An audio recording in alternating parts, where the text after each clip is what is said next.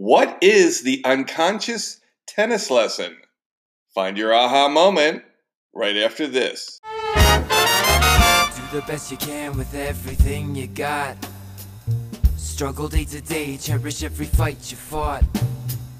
Destroy your obstacles, remove the blocks.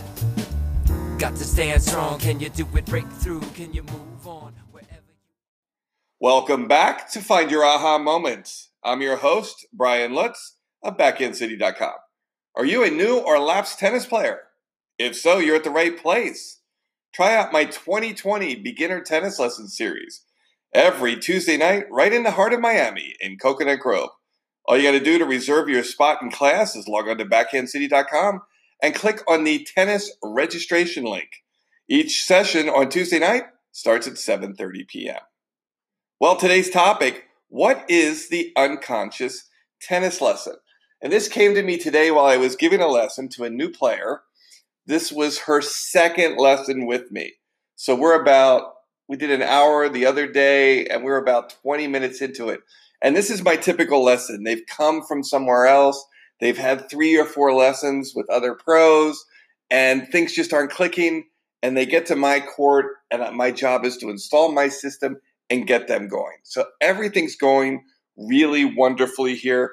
And one thing I'm noticing as we're starting to work on her backhand is she's becoming unconsciously deliberate in trying to execute everything that I'm doing. And that's what we're going to dive into is this unconscious level of participation that you're making that obviously you're probably not realizing it's happening. But for me as a pro, I'm starting to really tune into this more. And I think one of the things we do unconsciously is, and probably the number one thing, is that you're really unconsciously trying to please the pro and do what he or she says as best as you can. And that seems like it's a real driving force in what you're trying to accomplish accomplish. So there's a lot of mimicry.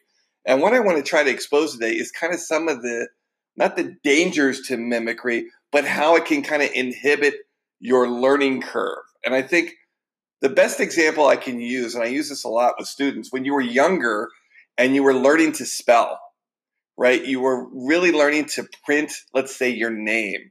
So for me, it was the letter B. And they were telling you when you were young to keep inside the lines.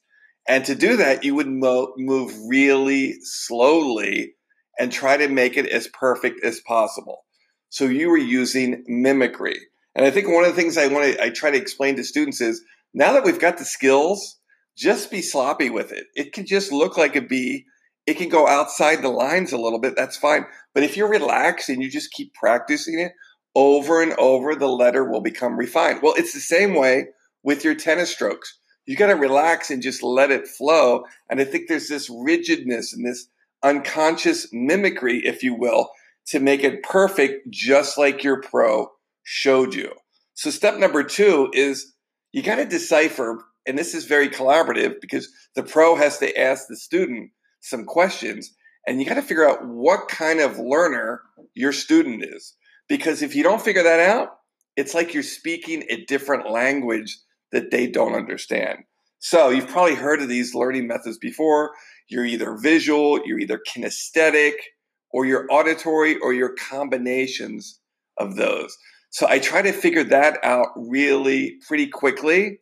And a lot of it's collaborative. You can see it in some of the things they respond to, and you can just simply ask them, get in their head a little bit. What's going on in there? And that'll give you some insight. And finally, step number three to kind of stay out of this unconscious state and really be conscientious of what you're doing and how you're learning so you can really free up your learning curve is I want you to understand the difference between noticing and judgment. And what I'm really talking about there is when you're hitting, I think it's natural for human beings to be judgmental on ourselves. We get really excited when we hit a winner, and we spend some time berating ourselves when we make an error. And what I try to emphasize with students is I want you to just notice what's happening rather than judging it. And one good exercise to do that is I'll get really quiet and I'll let them know I'm not going to talk for five minutes and we're just going to hit batches of shots here. And I want you to notice and look for patterns and try to see where it's going. And just let your mind notice that. Stay out of judgment, stay out of fear of missing. Don't get too excited if you hit it brilliantly, and don't get too low if you miss hit one. And just notice what's happening. And what we really want to do from this point is then we'll gather after five or 10 minutes and we'll talk about what we noticed. What were some patterns? What were some trends? Where was the ball going? How did it sound? How did it feel? And if you could get into this unconscious pleasing of your tennis pro, your game will really start to become more self reliant and your learning curve will really accelerate. Now, I know this is pretty high level stuff, but it's a perspective I want you to consider next time you're taking a tennis lesson or you're just playing with a friend. Thanks for listening to this episode of Find Your Aha Moment. Don't forget to log on to iTunes and rate, review, and subscribe to this podcast so you get notified each day with a fresh episode. Thanks for listening. This is Brian Lutz of BackhandCity.com. I'll talk to you tomorrow. That's when